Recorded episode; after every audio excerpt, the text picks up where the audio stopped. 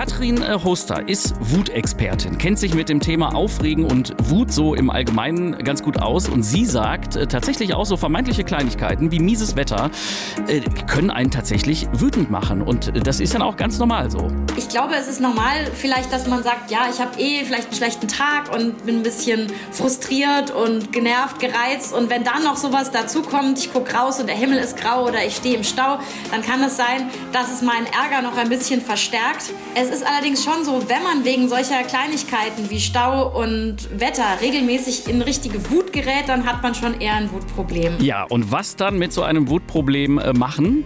Tatsächlich kann Aufschreiben helfen, sagt die Expertin. Also wirklich sowas wie ein Wuttagebuch führen. Dieses Wuttagebuch hat mehrere Vorteile. Man kriegt so ein bisschen Abstand zu seinen Gefühlen, man lernt ganz viel, man findet so ein paar Muster raus und man kriegt auch raus, was habe ich denn eigentlich für Erwartungshaltungen, für Regeln im Leben, die dafür sorgen, dass ich frustriert bin, wenn sie nicht eingehalten werden.